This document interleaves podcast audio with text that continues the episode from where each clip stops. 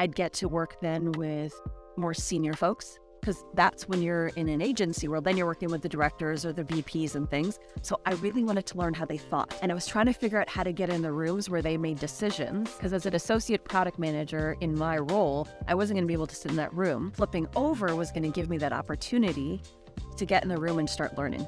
That was what I was looking for. My boss really let me take the reins. I had no idea what I was doing, Shope. Never negotiated a contract before. Like, had no idea how to structure it. Had never really talked to the folks in the States before. And he was just like, So what do you want to do? Here's how we could and he'd step in all he like he held my hand every step of the way. I was so appreciative of how they treated me to this point and how they like what they'd invested into me. I really didn't want to let them down either. And welcome to Everyday Leadership podcast where you get to listen and learn how to lead yourself personally and professionally through the lessons and life experiences my guests share in the hope that it challenges and inspires you to lead yourself from the inside out and not the outside in.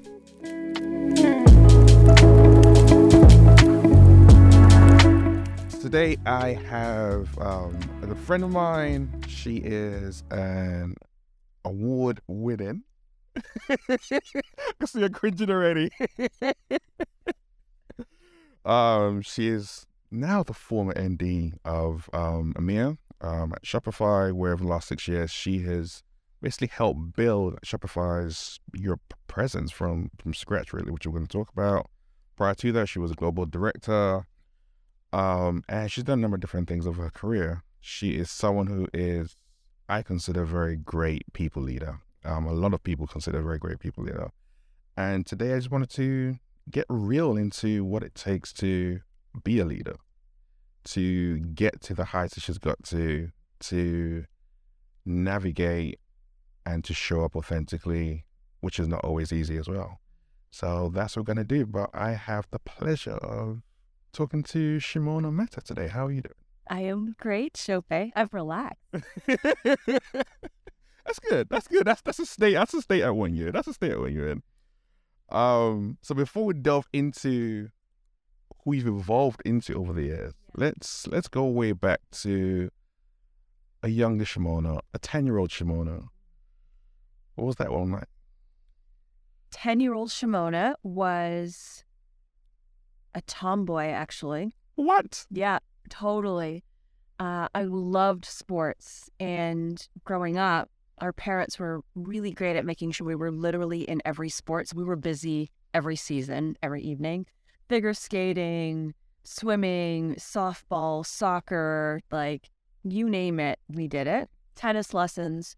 And we loved sports. Like in our house, we loved baseball. And that would be like every single evening because baseball has like 160 games a season. So every evening for us as a family would be watching baseball. And I just, I loved sports in general. I had a younger brother. My dad was into sports. So that was, that was me at 10 years old. A little feminine too. Like I had the long hair and I liked dressing up, but very much a tomboy actually. And 10 year old Shimona, um, I think at that time, 10 years old, I think I wanted to be a teacher. Because mm-hmm. uh, again, who are our first heroes? If you had a great teacher in pseudo elementary school, so I think that might have been one of my first, like, uh, dreams or outlooks or plans for my life, which didn't last very long, to be honest. But I think I, w- I wanted to be a teacher and totally into sports and very much a nerd. Um, I was that kid that was getting all A pluses, the 90 plus percent. I read tons of books. I used to, underneath my desk, I used to have piles of books. And every so often, my teachers would be telling me, like, Shimona, it's time to take your pile of books home. Yeah. Did you have a favorite book or author at that point in time?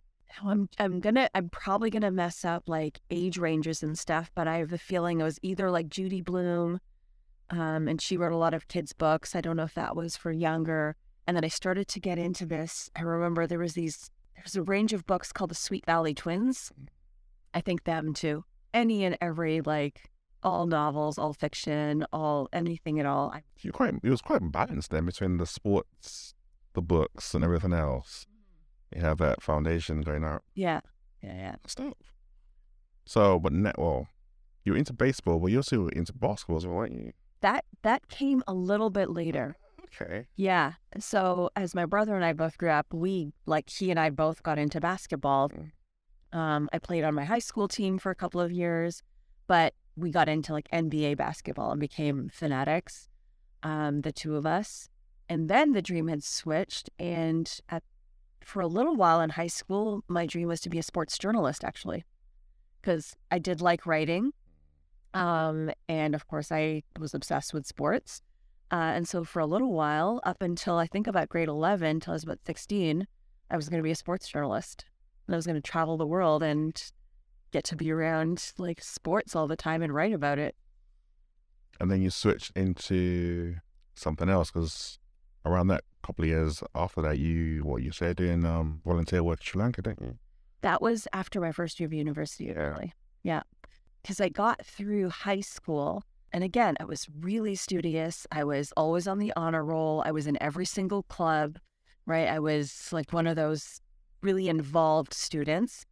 I had a great social life at school too. I was the president of my high school in my last year. Wow. And uh, right towards the end of it all, though, I think it was when I was around 17 or 18, it struck me that I'd been getting these great grades and doing all these things to get into a you know good university. But I didn't know, I actually no longer knew what I wanted to do. And now I no longer understood what I'd been doing all this work for. And so I started to get a little bit lost for a little while. I went to my first year of university. I did terribly because I just, I could no longer see what the next step was. And so I couldn't see the point of what I was doing. Uh, and I ended up taking a, a year off after my first year. And that was when I traveled. I went to Sri Lanka with another friend of mine. And I did. I was volunteering with an NGO called Women in Need that supports women and children victims of domestic violence and rape. We're doing a bunch of projects for them. That year away, I think, really helped ground me in just appreciation for the life I had. Because when you see some of the things that you see doing that kind of work, I came back, I think, much lighter. That makes sense. I also knew, though, then that I no longer wanted to get into social work because that was incredibly emotionally heavy um, to do that work. Um, so again, I came back, I was in school, no idea what to do. And, uh, and so when I got out of university, I really kind of fell into a couple of things. I was, I think I was working as like an admin assistant uh, at like this tiny little company in some industrial part of Toronto until my mom actually got me an interview at her company, which was a food company called Jane's Family Foods. Yeah. They do frozen chicken and fish and retail and and restaurants and all of that.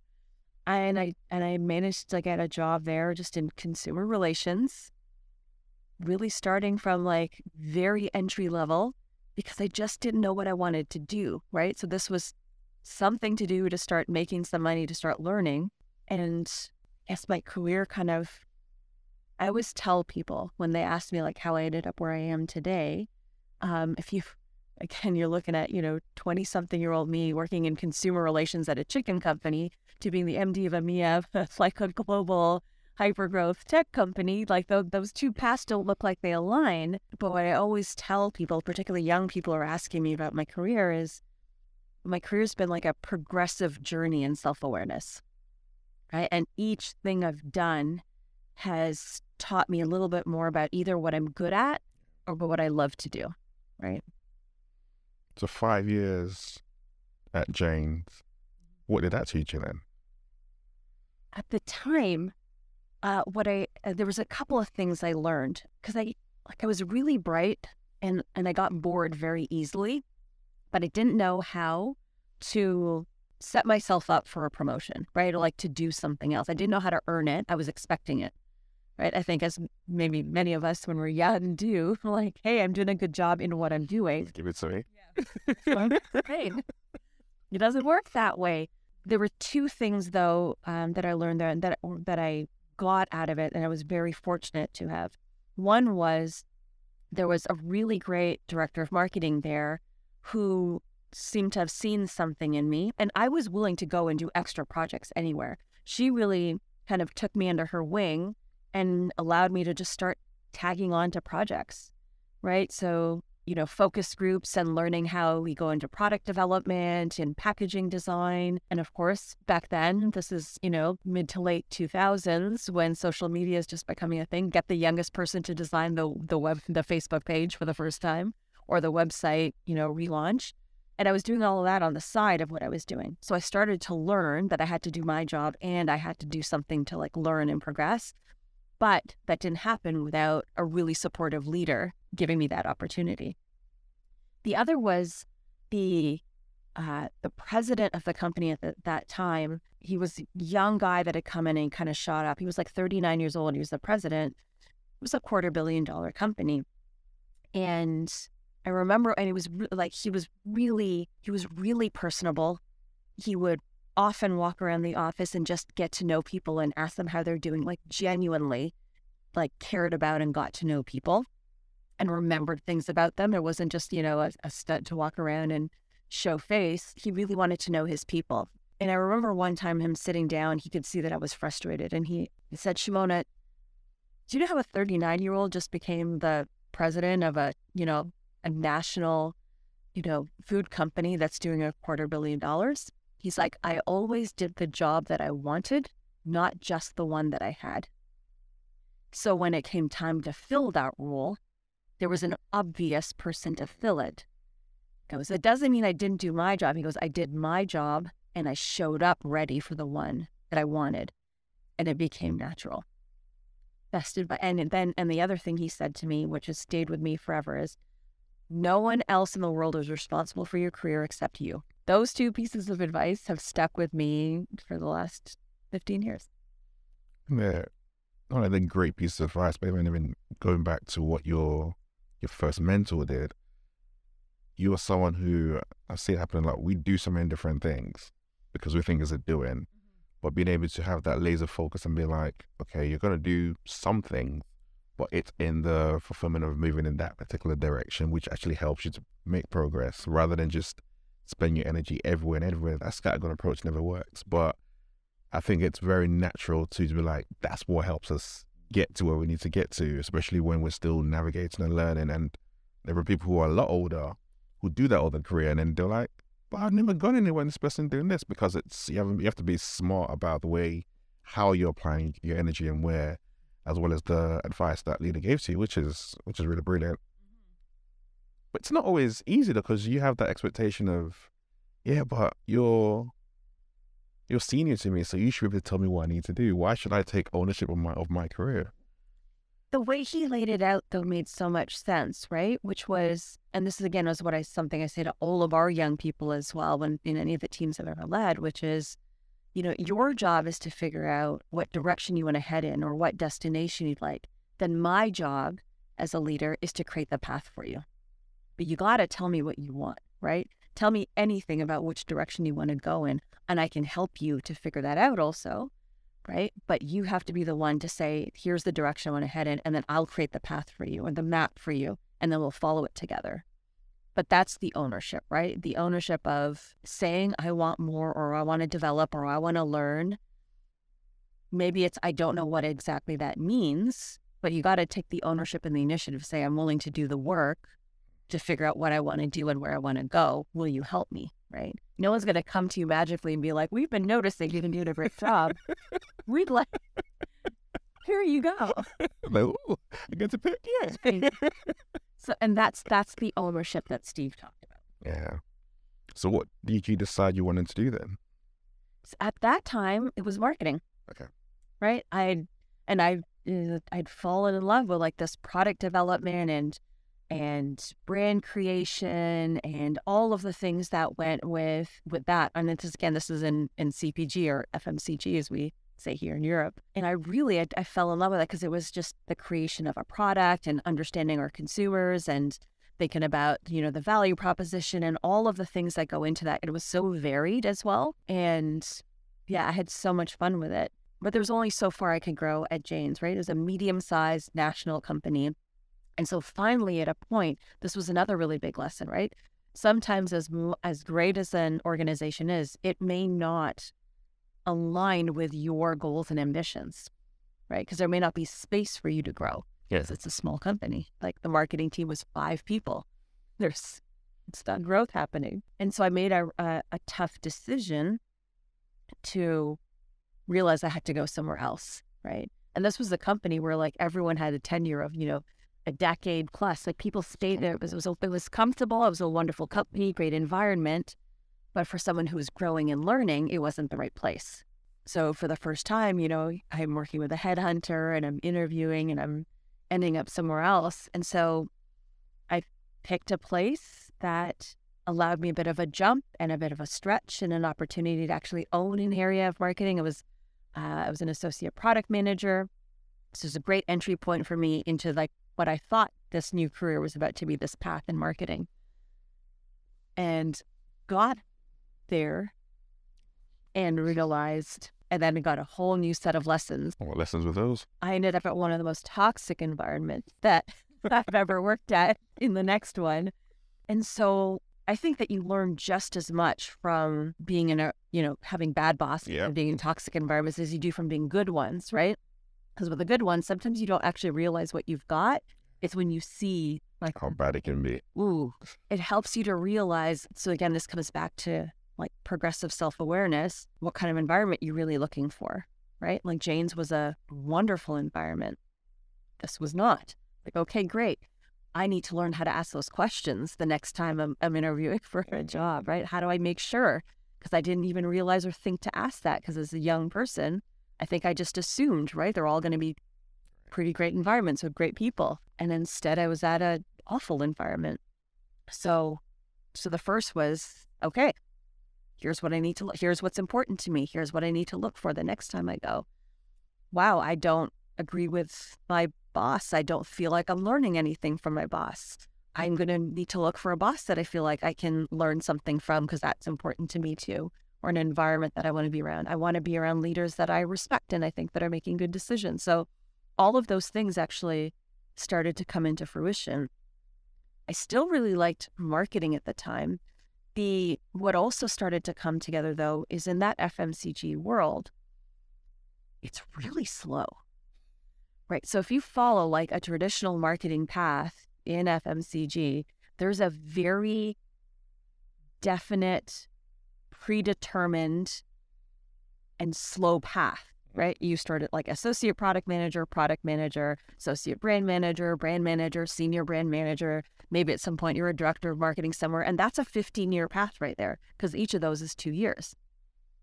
And I realized really quickly that I felt like I was learning fast and I didn't want to wait two years, right? I wanted to do more. I wanted to impact more. I could see already like I wanted to stretch beyond the tiny scope I had and I wanted to work on more. And I really wanted to learn like actually how businesses were run.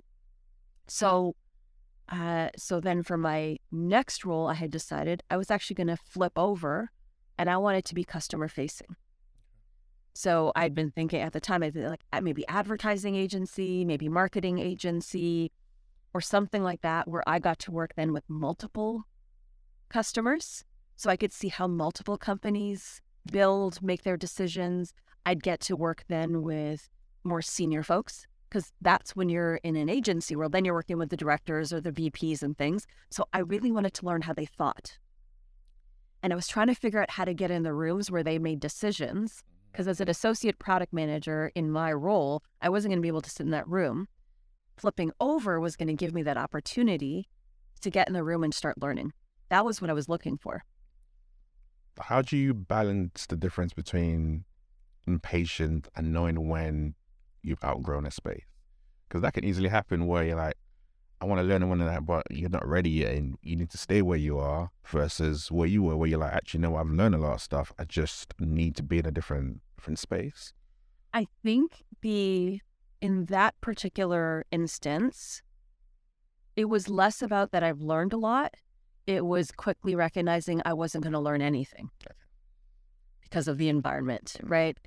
I really like I didn't have bosses that I thought were incredibly skilled at what they're doing or good leaders. I felt like they were not making good decisions. Toxic environment, like it didn't feel like I was going to actually learn there. So, I can make the most of what I was doing, but I need a different environment. Um, but it's a really great question, right? Because I think we go through that a lot. We see that a lot, right? How do you balance impatience with like maybe you just need to sit still and keep learning? How quickly did you realize it? Within a few months. Wow. Yeah, I think it was two to three months max, where I was like, this is this is not a long term thing. But at that time, I was really concerned with how it would look on my resume and on my LinkedIn if I left so quickly. And so my goal had been, I'm going to stick this out for. I was, I was, uh, maybe I can stick this out for like 18 months or two years. Right. So I can show that I've done the associate product manager role. Maybe there's things I can learn. I can kind of stick, like, I want to show that I can stick things out. Uh, I think it took nine months before I caved and I started looking. like, nope, it's not, this is not going to work. I can't do this anymore. I must admit, that is, that is one of the the things I enjoy about now, as opposed to back in the day when you had to stay in places for a longer period of time, because it's not good for you. Like you're going in daily, and it literally takes all of you just to be in those kind of toxic environments. And you're like, I need to be here, Lord. Why? So I, yeah, I definitely get sympathy. I've been in those environments. so. It was the worst. It was really awful. Uh, and so then after that, so again, now I've realized I want to be somewhere where I can uh, be in rooms where I can learn. I would like to work with multiple companies. So again, I wanted to be some kind of agency side because I really did. I want to soak in like how do you like how do they figure this these things out? How do they make their decisions? How do they make their plans? But I wanted I also wanted a good boss, all of those things. And so I just started looking, and actually, again, it was a, a friend of mine who was at uh, the NPD group, and she said there was a role open, and she thought I'd be a great fit. And so the NPD group is a market research um, company. And so similar, not marketing agency. In fact, probably better for me it worked out that way because I know the advertising world can be, again, incredibly toxic. So as a market research world, you work with all of the, and it was for food, which is the world I was already in. So clients would be all of the food manufacturers and all the restaurants um, operators across Canada working with like all of the data and insights to help them to make great decisions. So you'd be I'd be working with all of like marketing leaders, sales leaders, insights leaders in all of these great companies like McCain and Burger King and McDonald's and all of those, right? And I remember, and so I had a friend who was there who already loved it, said it's a great environment. It was going to be an environment where I could like where I could learn from a bunch of different companies.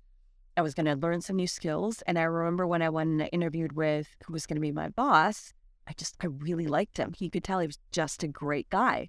And so it became a super easy decision actually to move over because all of those things were there. And I was there, I was at NPD for, I think about three and a half years, three ish years, something like that. And it was so much fun. Like, honestly, we'd go for like not just the learning, but even like the team environment that we created. Um, there were small teams. It was like a, it was a department of like 20 people. And we'd go for like like lunchtime spin classes together a couple of times a week. Like our boss created an environment where we were going to work hard because we worked really hard and some long hours, but we were also going to have a lot of fun together. And we were going to and again that experience of building a like a great cohesive environment where everyone enjoys working with each other, therefore is more productive and actually works harder and like really becomes passionate about the work we're doing, like that was a really great lesson right there. We had a lot of fun together actually. And we'd laugh in our meetings and like all of those things. It was really great. Great culture. It was. It was a great culture. And again, and once again, I like I was a fast learner and I was a, a hard worker. And I think I demonstrated my value quickly. And then I had some great leaders around me who quickly decided that they wanted to develop that. And so, once again, just like that marketing director in Jane's, you know, my boss and and there was another leader kind of swooped in and were like, "How do we help you to grow?" Mm. Right. In fact, at one point, so I was an account manager for I don't know, maybe a year. I can't even remember anymore. But then they kind of created this role to start to stretch me. So it's part account manager and then part business development. And now this is where I started to learn sales for the first time. Because like, you're good at what you do. Let's stretch you this way. let's see if you can because i was i was doing really well with our clients. I was earning their trust. I was showing up well. I was learning the data and the insights part really well. And i was building really great relationships with our clients. They're like okay you show up well. Let's and so they taught me. And i started to learn how to sell which and that was the very first time. And all of a sudden i fell in love with sales. And so now marketing's starting to like fall a little bit to the background but it led me to this point If you haven't already, can you please follow the podcast? It really helps us grow and it tells the apps that it's a podcast worth listening to, which the fact that you're listening to means that it is and other people need to know about it. In Apple Podcast, if you click the three dots in the top right of your app, look for the follow button and click on it. And in Spotify, the follow button should be just below the show's artwork. Now let's get back into today's episode. What was that transition like? The when you had your your first sales like conversation. What was that? What was that like for you? terrifying. I can remember the first significant one. I had flown to uh, or gone to a conference, and there was a particular client I was trying to see. And again, I'm still like, I'm account manager slash BD person, and I'm about to go and present to like this global VP of this company. He's got all the gray hairs, like, you know, he's got all the experience and all this wisdom. I was so nervous to show up in front of him and try and tell him how I thought he should run his business. I had prepared for days. I had an iPad with me. I had a couple of slides that I'd prepared to show him, like some things that I'd looked up about his business. My boss, my incredibly supportive boss, had a call with me right before I was about to go up to that booth, pumped me up. We talked through it together. Right. So, again, an encouraging boss that helped to prepare me. Literally minutes before I'm st- I was standing in the hallways of this conference with all the people running around and I'm talking to him and we're walking through it. He's like, You ready? I've got this. Let's talk through it. What are you going to say? Great. Went up, introduced myself to that person, stuck in my hand, nice firm handshake. She looked him in the eye. I was terrified inside Chope. Like, positive. I was sweating. I was so nervous. But the t- it was a fake it until you make it thing. Like, I'm all I could think of is I'm going to look him in his eye. I'm going to have a firm handshake, and hopefully it goes from there. Even and maybe he won't know that I don't know what I'm doing, and that I'm so scared to talk to him. But he was actually wonderful. We sat, we went to the side, we started to take a look at it. He humored me while I showed him my slides at the middle of a conference. Oh my God. But that ended up leading actually to my first really big sale and really big contract negotiation. And I was a Canadian salesperson. I ended up actually renegotiating a contract for the States too. Wow. So I did a North American contract. So, A, again, and my, once again, my boss really let me take the reins. I had no idea what I was doing, Chope.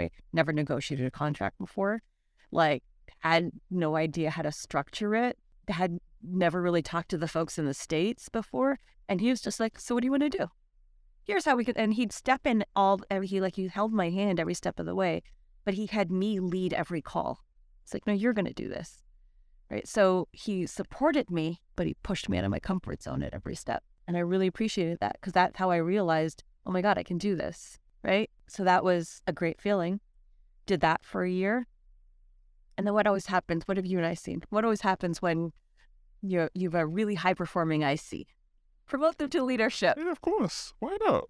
It's a natural progression. Man. So Were you ever asked? I'm curious. Do you want this, or will you just naturally give it? it was I was hungry for promotion Okay. and advancement, and that meant then being the director.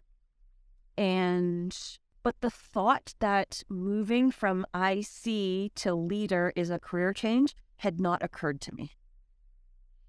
That's a surprise. I had no idea. I thought that's just what you do because that's just the path that everyone follows.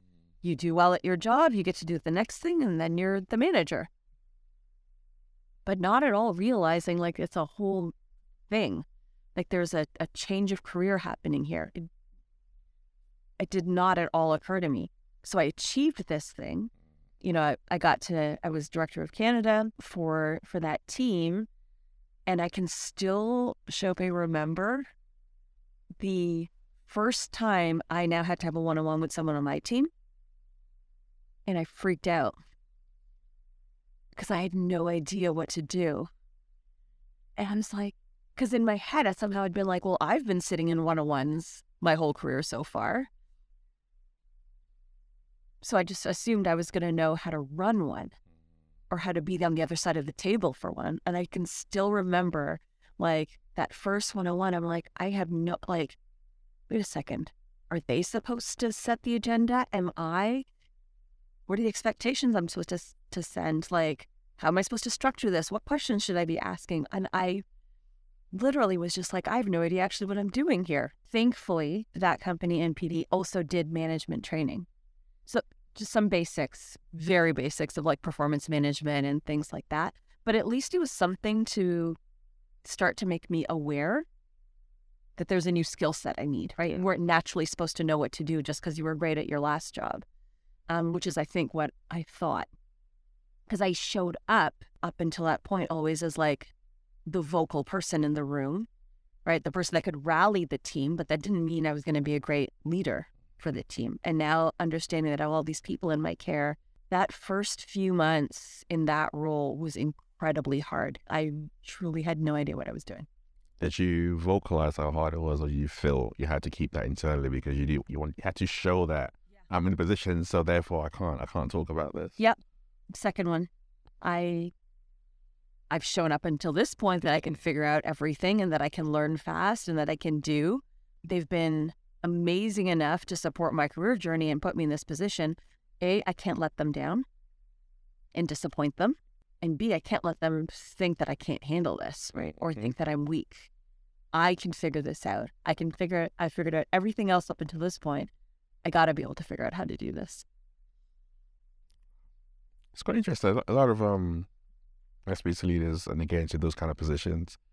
I'm like, do you ever share? They're like, no, I'm not going to do that because it's going to make me look incompetent and they're going to take other position away from me or it might leave a question mark on my record and people don't want that. Mm-hmm. So therefore you feel like you have to show up in a way where you don't even know what it is that you actually showed up for, but you're doing it anyway. Yeah. But back to your earlier point though, it's that whole thinking of you've been elevated for a reason, but it always makes me laugh where people always stop and think, yeah, but they've never done that before, so how can we support them?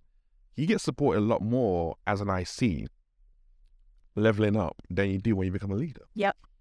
Yeah, totally. It, it was truly it was a mix. It was a lot of like not wanting the question mark, mm. right? I wanted to make sure they could feel confident that I was competent in my job. The other, but the other was very much because I was so appreciative of how they treated me to this point and how they like what they'd invested into me, I really didn't want to let them down either. Yeah. I really didn't want to disappoint them. So what was the as you navigate that over the next couple of months, what was that turning point for you where you felt a lot more comfortable comfortable and confidential, I say, in your role as a leader? I don't I don't think there was a specific moment, but I think somehow over some time and some difficult conversations that I like that I really messed up. Like there was a I can remember a couple of different folks on my team where I like I I just didn't handle some difficult situations well. And I I was becoming demanding versus empathetic. So if someone wasn't performing well, I wasn't taking enough time to understand was it lack of clarity? Is it that they need support and help? Like I need to show up as a leader, not just demand that they perform right? And I didn't understand that part as yet as as a leader, right?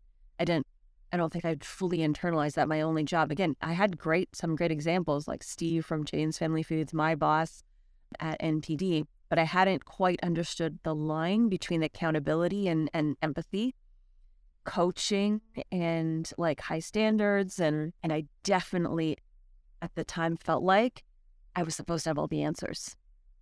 I could not, even for, so not just competent for my leaders, but even for my teams, I always felt like I needed to ha- make sure I had the answers for them. So I put a lot of pressure on myself. so I got to be confident for you, my bosses, and I need to have all the answers for my team because they're counting on me. So uh, that's just not a recipe for success. And it, it took a little while to remember these folks in my team and me. The relationship actually didn't need to change all that much just because my title changed, right? I didn't need to create this line. I think somehow in my head I needed to create this line between leader and team. It's like, no, I don't actually need to do that. But again, it's that more traditional corporate world requires leaders to act in a certain way, have a certain facade, be professional. And through this time at NPD as well, uh, again, being so outwardly facing in traditional corporate worlds, which were predominantly older white guys around older white male That's the people that's that- the yeah, for the most part, even myself as a woman, I was I was in conflict with myself into how to show up um, um, authentically just as myself. So as a woman of color, and I, a leader on top of that, I really had no idea how to show up. Like, you know, as someone who was, you know, customer facing in all these scenarios, I was constantly, and I was getting advice from both sides, but like constantly trying to figure out Am I wearing enough makeup? Am I wearing too much makeup? Should I wear high heels? Should I wear a skirt? Should I wear pants? Should I smile? Am I smiling too much? Because I got told a few times that I actually smiled too much, which um, either could come off as ditzy or flirty rather than confident and powerful. Uh, hair short, hair long. And so I was in so much conflict of just how to show up as me and be taken seriously in a boardroom that then adding leader on top of that was just too much. It was a little overwhelming. And this is only me realizing that like in the last few years looking back, right? At the time I didn't realize how much conflict I was in in like how I wanted to show up. A, I think that just speaks to how much you don't think about, both in the moment as the individual, but both also what I want to say the network, the leadership to actually think about, because those are multiple layers to be able to navigate consistently. Mm-hmm. And you see a lot happening, especially when you see women, women of color being promoted, because they might be the, that might be the first woman or the first woman of color or something. So because you're first to it, the advice that you're giving is very much aligned to what most white men have gone through, and that's what they give you. Some of it helps, a lot of it doesn't. so therefore, you are navigating on your own, and therefore that struggle of okay, that's great, but that doesn't necessarily help me. I'm trying to figure this out while still having a client in front of me that I need to present to, while still having to look competent to all of you. It's not, and that's why it can be very, very stressful sometimes, which people don't really understand. But that's a lot of what you just talked about. That's the reality that you're going through, man. So when you then go through all those thoughts, you get to a point where you're a lot more comfortable. You know yourself, you understand yourself, and you decide, okay, I need to go to my next step in my career, which is when you now leave and you step into Shopify. No, market logic actually. Oh, Yeah. And this was my jump into tech. ah, okay. So I was happy at NPD and been there about three years. But once again, so two things that were happening. So again, self awareness journey um, starting to happen. One is again, I was in the what we a food industry. Yeah. Food industry in general goes two percent a year. Okay. Generally because of inflation. So there's no aggressive growth anywhere. There's not going to be very much innovation. Like we were really doing contract renewals. Like I can still remember annual planning. We were getting through our bottoms up work. We were getting to like, we think we're going to get to 6% growth, and that's a bit of a stretch for next year. And the company was asking us, I think, for 9%. And that was like just insane as a request.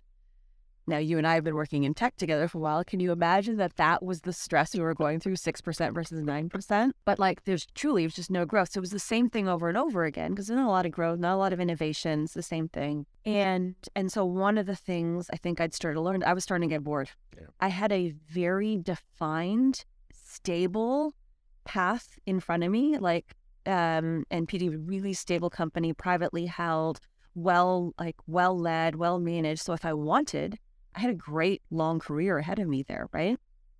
But again, as I looked around at everyone around me who'd been there, you know, 10 or 15 years, they were all pretty much doing what the same thing that they were doing 10 or 15 years ago, which might have been great for them, their personality types, their their family situations, you know, what they want. Like some people need a little bit more security, stability. They love what they do every single day and they don't need it to change.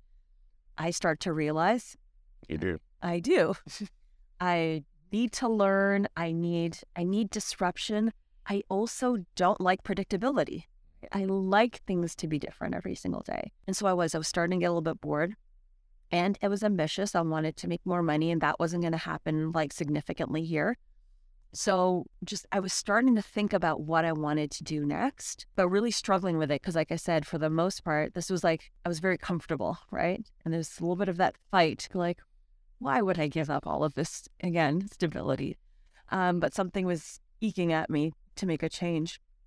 And out of the blue, someone reached out to me actually about market logic. So I hadn't started looking yet. So this is a very serendipitous outreach of a headhunter that was recruiting on behalf of this company, Market Logic Software, based out of Berlin. And the reason that they were calling me is they had built a marketing insights platform. And so what they were doing was aggregating all of the market research and all the insights that all of these massive Fortune 500, you know, companies uh, do in a year and figuring out a way to make them reusable. Because usually, you know, let's say anyone does a, a research one time, it. it gets used by that one team and tossed out. Who's going to find it again, right? And that's millions and millions and millions of dollars. So they were building a platform to see like how can we help large, massive corporations actually get better value out of that. So build a platform, AI, natural language processing, all the things to like aggregate it, better spit out answers, kind of like what ChatGPT is doing now, but like that was but with a company's own proprietary research. So I knew the research world, and they wanted someone that would be facing the food and food manufacturing vertical. So I knew the customers and I knew I knew the research world. I just then I could learn the tech side, right? So what they were looking for was someone to come in and actually do sales. They were looking to do North American expansion. Would I come on board and sell for them? So it seemed incredibly exciting. It was a whole lot of things that I didn't understand, but a whole lot that I did, right? So there was safety and like the value I could add while there was a whole side Learning as well. that would be new. It was a startup. They were looking at growing quickly. I remember they blew, they flew me to Berlin for my interview. I'd met the teams, and it was all young, right? Tech, all young, fun. They timed it perfectly. I did my interview on the day of their summer party, so they had me at the summer party after, which was like you know at a park, and like, and it was just it was great. It's like, oh, I like this vibe, and the money was going to be great, and it was going to be something to build. And I remember like really struggling with this decision of leaving known NPD, loves me, appreciates me, great job, stable, for this other thing that looks exciting, but also don't really know much about them. They're in Berlin. They're like, they're, you know, they're they're privately backed. Like, who knows if they exist in a couple of years? Is this all for real? But I was really inspired by the CEO and his vision. He was a genius. And I remember it was um, one of my parents had said to me when I was talking it out, and this piece of advice has stuck with me forever, which was, I think it was my dad that said it to me, was Shim, nothing in this world is irreversible except having a baby. So you might as well go do it. right? Fair enough. You might as well why not go give it a shot? And if it doesn't work, you obviously like someone like NPD would love to have you back, right? Or any of the other research company. Like you've got a you've got a fallback, right? So why not go give it a shot, right? You're young, you don't have any kids, you're not married. Like go do this now, take the risk. And it's when he said that to me that I was like, of course, right? Why wouldn't I? What am I so scared of, right? And it made it easier then for me to to say yes to that. That was my leap into into tech. So up until this point now, I've learned, right? Like I wanna I need to be learning a lot. I want to be around decision making and strategy. Like that's what I've been chasing. And now I've also learned I, I like I like high growth. Right? I don't like stagnation or you know things that are just status quo. I want to be I want things that are growing and building and I want unpredictability. So when you moved, was that expansion in North America, but were you still then commuting back and forth between North America and Berlin, or were you primarily still based in North America at that point in time? Yeah, it was home based. Okay. So my first time now working from home, which was interesting, especially with a company now that is on another continent and six hours ahead. So my days would start very early and basically in my pajamas and Skype. There was a few of us peppered around North America that were the first few salespeople. So now I've also gone from being director of Canada at NPD back to being an IC again. But I decided to take the chance because again, the money was good, the opportunity seems good, and so I was uh, back to being an IC again. So now I'm like in a full-on sales role, global accounts. I had Coca Cola and a few others that I was managing globally, and but what happens now with me once again, just like the last couple of jobs, I start seeing problems and I start wanting to solve them. I, I was doing this at NPD. Again, this is why they invested in me, right? I showed up ready to make things better and wanting to solve things and all of that. So immediately, right, we've got maybe a dozen salespeople around the world at this point. We are all directly reporting to the CEO at this point who's awesome. And we're starting to hire more. And of course, what do I realize? And these are long, like this is true, like enterprise selling, like these are 12 to 18 month sales cycles. And it's selling things like like AI and machine learning and all of these things that I have no idea how to explain. But we have to learn in, in order to do that. So now I have to learn this side. We had no onboarding and enablement. So when I onboard, of course, the startup mm-hmm. when I onboarded at this company, I remember I showed up in Berlin. I was going to be there for two weeks. I walked into the CMO's office because she was going to run my onboarding. She'd forgotten that I was coming to Berlin. She pulled out a scrap piece of paper quickly and like scratched on the back of it with a pencil, like, let's have you do this for the next two weeks. We'll have you shadow some of our analysts. We'll have you do some of this. You'll learn how to demo. Like it literally all happened on the fly. So I quickly realized if we're going to scale this organization quickly, and we're going to hire people like me, which is what we were doing, like who people understand the customer. I was like, we're going to need to teach them and onboard them and enable them properly. This podcast is sponsored by Mindset Shift, a leadership development company focused on helping you lead from the inside out, not from the outside in. We work one on one with senior leaders in organizations. We work directly with HR and other parts of organizations to help you create an authentic culture where your words and your values and your actions all align. We help you to navigate the complexity and the chaos that we all experience day in and day out. And we have a couple of openings for the one to one coaching this year. If that's something that you're interested in, if you want to work with a coach who can help you navigate this year to ensure that you're intentional to take your leadership skills personally and professionally to the next level. Send me an email at hello at mindsetshift.co.uk or just go to the website www.mindsetshift.co.uk. Now let's get back into today's episode. And so I put together a slide deck, booked a meeting with the CEO we need to better set up our salespeople for success if we're gonna like if we're gonna grow this thing. And I had like multiple slides on how we needed to better onboard our people and develop them and here's what we I think we need to teach them and here's here's what I think the ROI will be. And he stopped me halfway through. He's like, Shimona, of course. Great. You're gonna do it. oh shit. Be careful what you guess. so um, he goes, but I still need you selling. He goes, that's what I like. I need you bringing the revenue. So there's second hat I take on at this company. So I'm now, I'm still a global salesperson. I'm running some of these accounts globally. And I've now just become the new head of enablement and onboarding. And I end up spending, um, I fly over and we spend like a month in Berlin or three weeks. Me, CEO, CMO, a couple of others literally building onboarding documentation for a two week onboarding. And like I, I think I started to build like a, a one month kind of onboarding or ramp plan for our people. Literally wrote it ourselves, all of it. And I started to become the person that onboarded our people to start with so we could test out this program, which means I'd fly out every time we hired new people, fly out to Berlin, onboard them for two weeks, and then start to run like their demo training and all that stuff after that. Like I had a like I had a month long plan as we proved it out so that we could then start to codify it and have other people do it.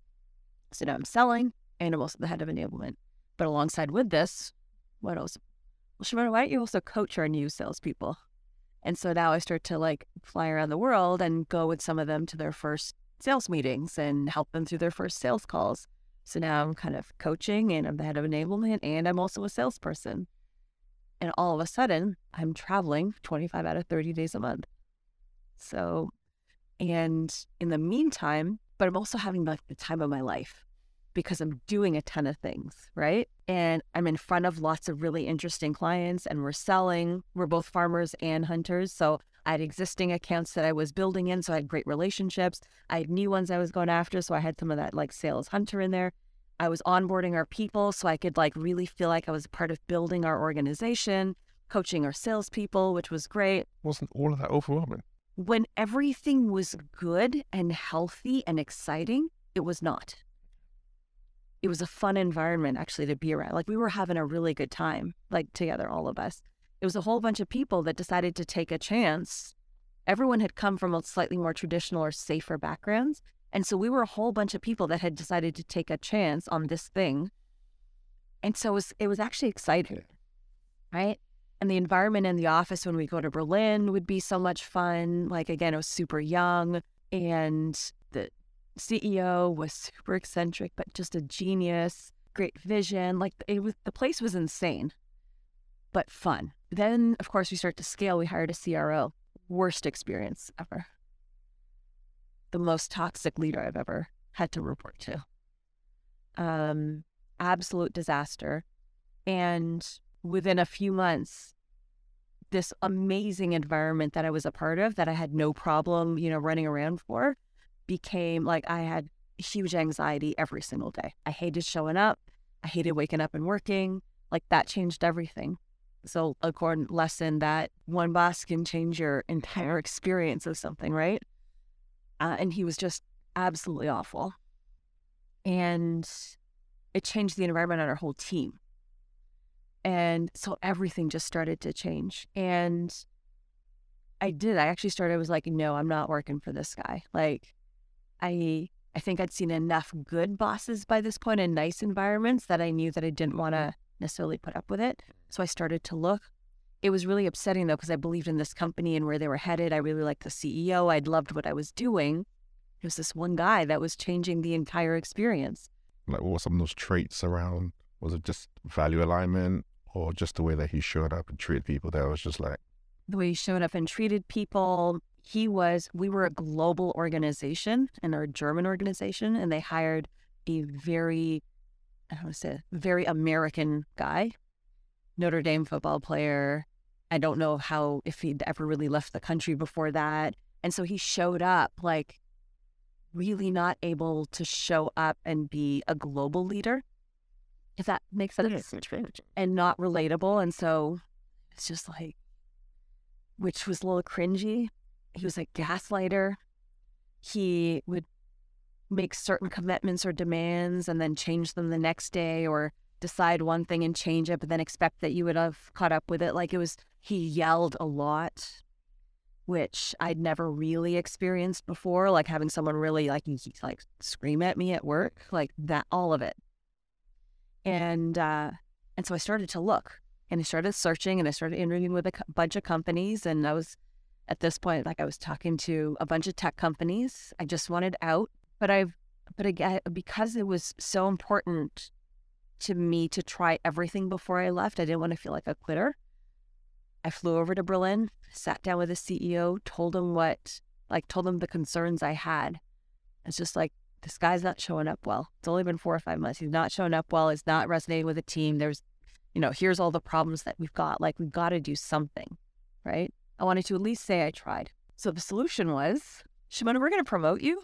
If you could move to Chicago to be closer to him, like at the office that we're building there, then you can make sure that he kind of stays in line. You can kind of be that buffer between him and the rest of the organization. You're going to be kind of chaperone. what kind of solution is that? Well, now I know it's But at the time, it was, you know, it was a CEO being like, I really want you to be here. I really want you to help. I know that there's some challenges with this guy, but I think that you can really help like pull it together. And all of a sudden, this offer was being put in front of me as a promotion, and we're going to reload you to Chicago. And and I actually decided to stay. And because again, I just I really believed where this company was going, and I like I said, I believed in them, and I was enjoying outside of that. I was enjoying what I was doing. I just wanted to feel like I'd seen it through, and so I agreed. So I went through all of this. Even like that process was awful with this guy, the negotiation process with this guy. But I kept following the path like of reloading. And then that summer, this is 2016, in August, uh, I was there for, I was in Chicago. All of us were in Chicago. Our whole team, our North American team, we were in Chicago for our summer party. And I was apartment hunting. I was literally going around looking at condos because, oh, in the next month or two, I was going to be moving to Chicago. And and this leader crossed a line and just took it one step too far uh, and did something completely awful and caused a whole ruckus which i won't get into other than to say like that was the moment that i knew i was i'm not moving to chicago. I am not going to be closer to this guy and i have to get out and i and uh, and the reason i also knew that was it blew up very quickly globally Yeah. but the CEO and the board decided that they weren't going to let him go because it was going to cost too much money. Yeah. Contract, right? C-level. And so my lesson right there was like, you can't say that you have values and that you care about your people, but when the when the fork in the road is in front of you, you choose the easier path, right? And so, internalized, you know, piece of self awareness right there. Values can't just be something that's on a wall; it has to be the thing that you live. And so, and once you know it, uh, up until that point, every time I had recruiter outreach, I was saying no because I was committed to market logic. And as I say, thanks, but no thanks. I'm really committed. Maybe try me in a year. This incident happened. Two days earlier, the recruiter from Shopify had reached out to me. And I hadn't yet replied to say thanks, but no thanks. Timing's not good. And so this incident happened. And I was like, maybe I'm going to reply to that Shopify recruiter. And that's the end of that story. Wow. Yep. In line. Because if they'd reached out a week earlier, I would have already have replied and said, you know, timing's not good. It's crazy to look at that happening, even you getting that job and the timings of the recruiters. like, what's going on here? There's something about you that you're you're attracting people to you at the right time. Those two, I mean, are just perfect timing. Truly because otherwise I was about to start searching again. I was going to go back to maybe some of the other companies that I'd been talking to. But instead, this like, and part of it was like, well, I might as well reply to Shopify and start having conversations. And truly, I never, I, I didn't, I was talking to one other company, but almost from the beginning, there was something that felt right. I remember about the Shopify interviews where it was like, oh, this feels like, so your space. Yeah, this is the right place. Because at that point in time, it still wasn't wasn't as big as it is now. It's still still tiny, still scrap, especially we building in Plus. It's completely brand new. Mm-hmm. Was that was was that part of what excited you about that going into a space where you can actually build something from scratch? Yes. So, I I've now learned right. I need I need some chaos and unpredictability. I like to build things. I like fast growth. I don't like that six nine percent growth. I wanted um, I want to be able to find problems and solve them, right? Like I did at Market Logic, like I was doing at NPD. I would just try new things out. I wanted the space and autonomy to be able to do that. I knew I wanted to be around great values, great humans, people with integrity, people I enjoy being around. And I'd started as an IC at Market Logic, but quickly gone right back into somehow coaching and developing and and people and all of that with people. So I was finding my way back to leadership again. Mm. And so when I talked and I was now exhausted from traveling 25 out of 30 days a month, right? So now I wanted something that was a little bit more local. And all of that came together with Shopify, right? Canadian company. And it was, and so I wouldn't have to fly anywhere, which was great for a little while. Super early stages for Shopify Plus.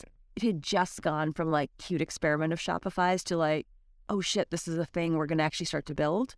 The guy that was going to be my boss, Mark Bergen, who you know well as well, had just started a few months earlier. So he was just starting to build his leadership team. Like this was all coming together from scratch. As I went through the interviews, every time I talked to someone, Shopify is this really interesting way of interviewing where they talk you through like your life story, right? They just they want to get to know you as a human. And that was very new to me, right? Very unique. There weren't the typical, you know, top 10 interview questions that you would Google. Tell me about a time you tell me how you, right? It was tell us about Really abstract. For any abstract, but people were also really genuinely interested in who I was as a person and what my ideas were, not just what I'd accomplished. And I thought that I remember that standing out to me. And I met a whole bunch of people in the beautiful offices we had at that time. That was another seller. But genuinely, people just wanted to know who I was, what ideas I had, what I was excited to do, along with what I had done, Mm. right? And and and then of course when I met and when I met uh, Mark Bergen, that was the interview that really solidified it. Obviously, because again, I, I knew I wanted to be around a really great leader. I wanted great values. I just wanted to be around people that I could trust. I was really starting to have a sense of what, how I thought an organization should run.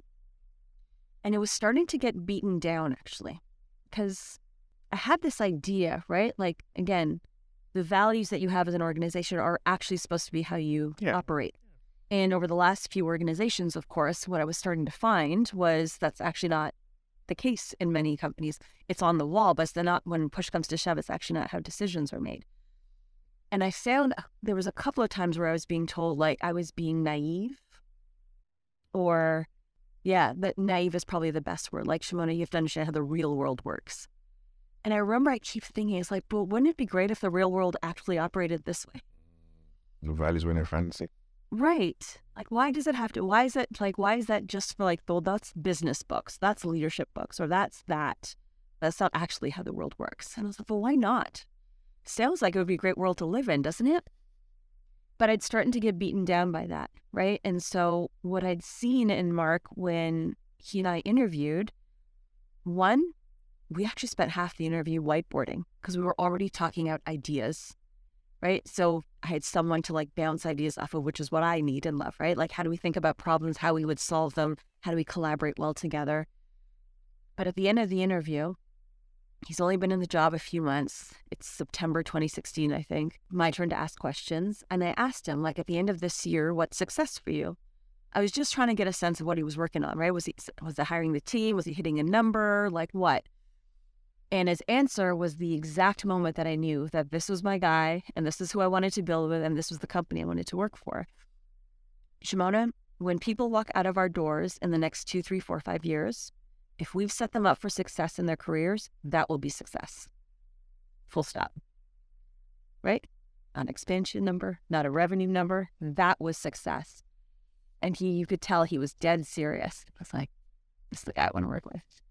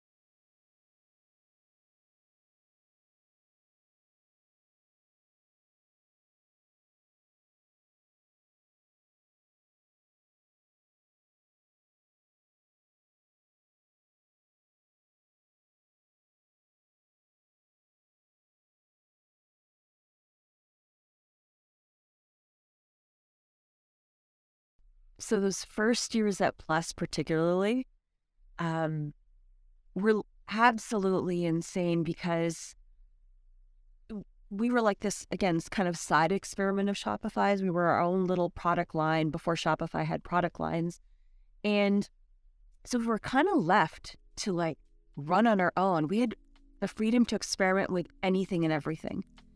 And Shopify was growing so exponentially at the time as well that we also had a lot of leeway to take risks and try things that maybe you can't, right? When you're in a tougher macroeconomic environment and things like that.